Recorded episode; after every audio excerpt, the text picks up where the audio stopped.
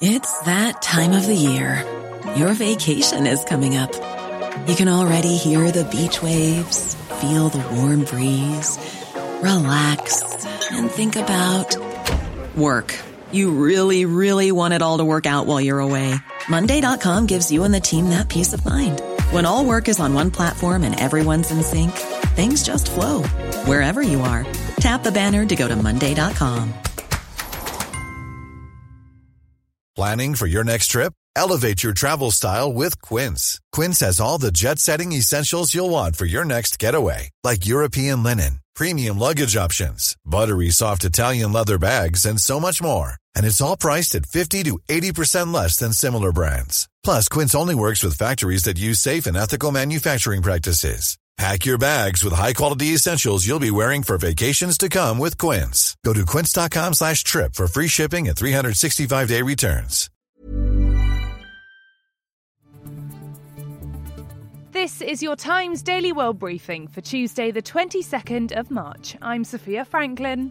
And I'm Steve Forbes. Russian troops open fire on Ukrainian protesters.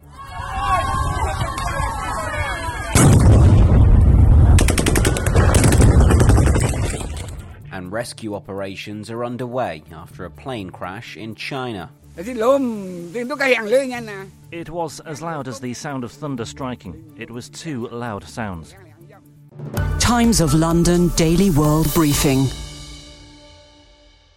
It was the first city to fall to Russia during the invasion of Ukraine. But Kherson's people continue to resist the opposition, holding peaceful protests daily. But that action has now come at a harrowing cost.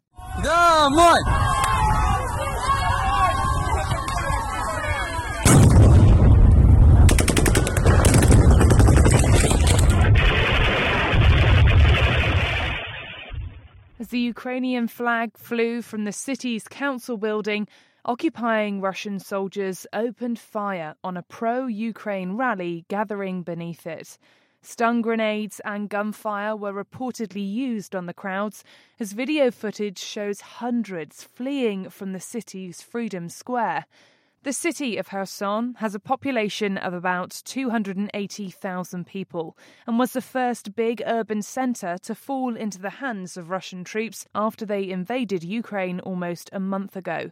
It's thought 400 people have been detained by the Russians over the protest action as officials accuse Moscow of trying to create a police state there. Violence is being stepped up elsewhere too, as the Times of London says Russia has escalated its assault on the besieged port city of Mariupol.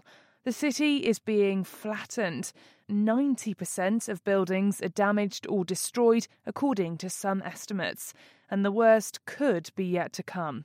US President Joe Biden has said that the Russian President Putin may use chemical or biological weapons, especially after the city rejected a deadline to surrender.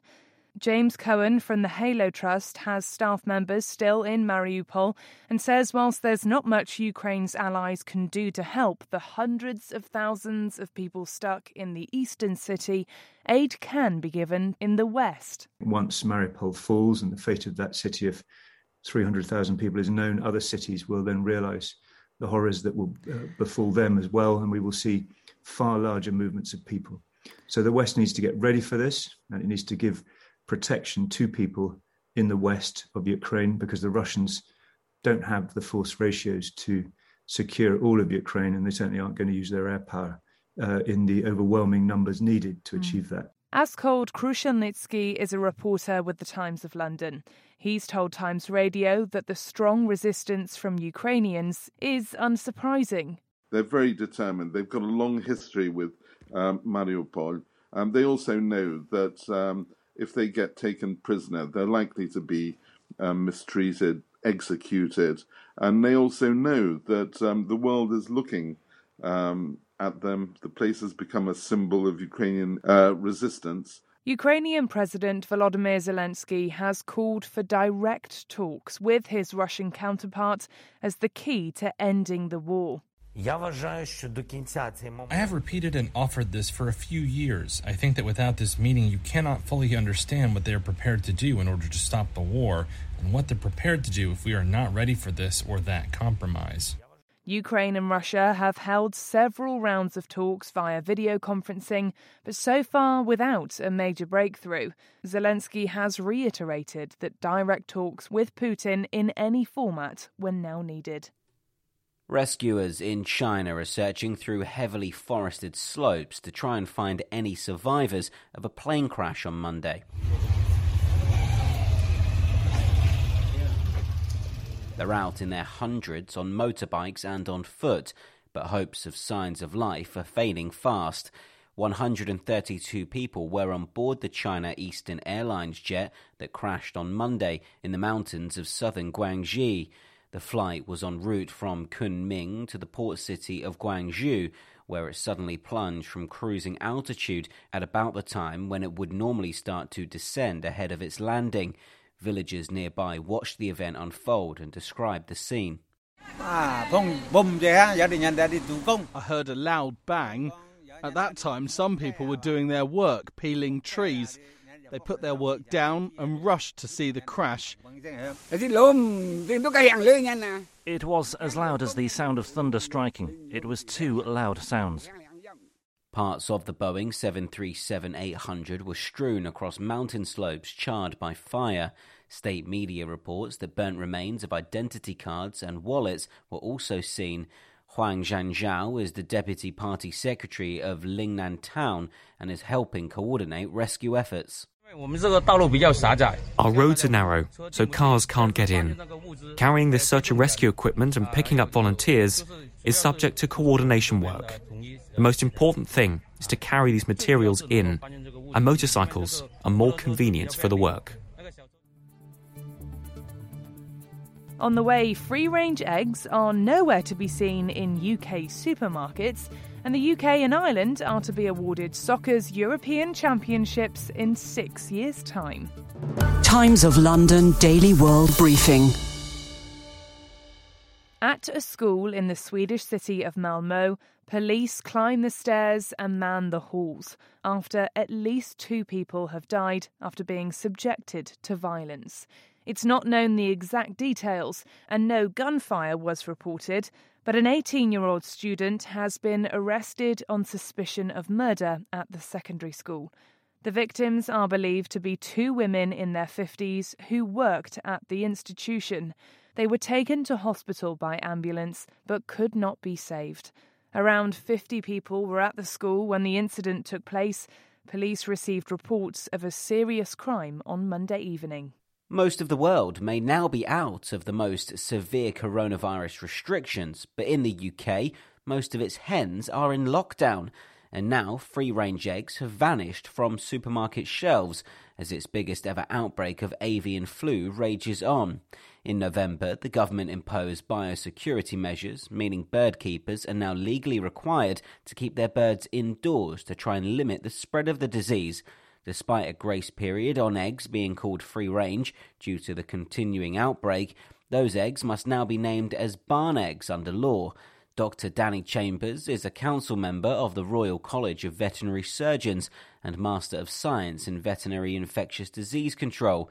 He's told Times Radio the public shouldn't be concerned. It's a small risk and it doesn't spread sort of across the air. It's not like COVID where you can sort of cough it and it spreads across you know, across a room, you know, you have to be touching kind of like discharges that comes out their eyes and their nose and uh, and and feces and that kind of thing. Like it is a direct contact sort of risk. Yeah, it's, it's not a it's not a big risk for the general population. If you never come into contact with poultry and you don't own any poultry, you know, you, it's not something you need to be worrying about. The Times Daily World Briefing, Sport. And with news on who'll be awarded hosting duties for Euro 2028, here's John Jackson. The UK and Ireland are expected to be confirmed as the hosts of Euro 2028 with no rival bid anticipated before the deadline. Italy were thought to be the only viable alternative ahead of Wednesday's deadline. However, it looks most likely they'll host the tournament four years later in 2032. UEFA rules dictate only two of the five host nations would be entitled to automatic qualification for what is expected to be a 32 team tournament.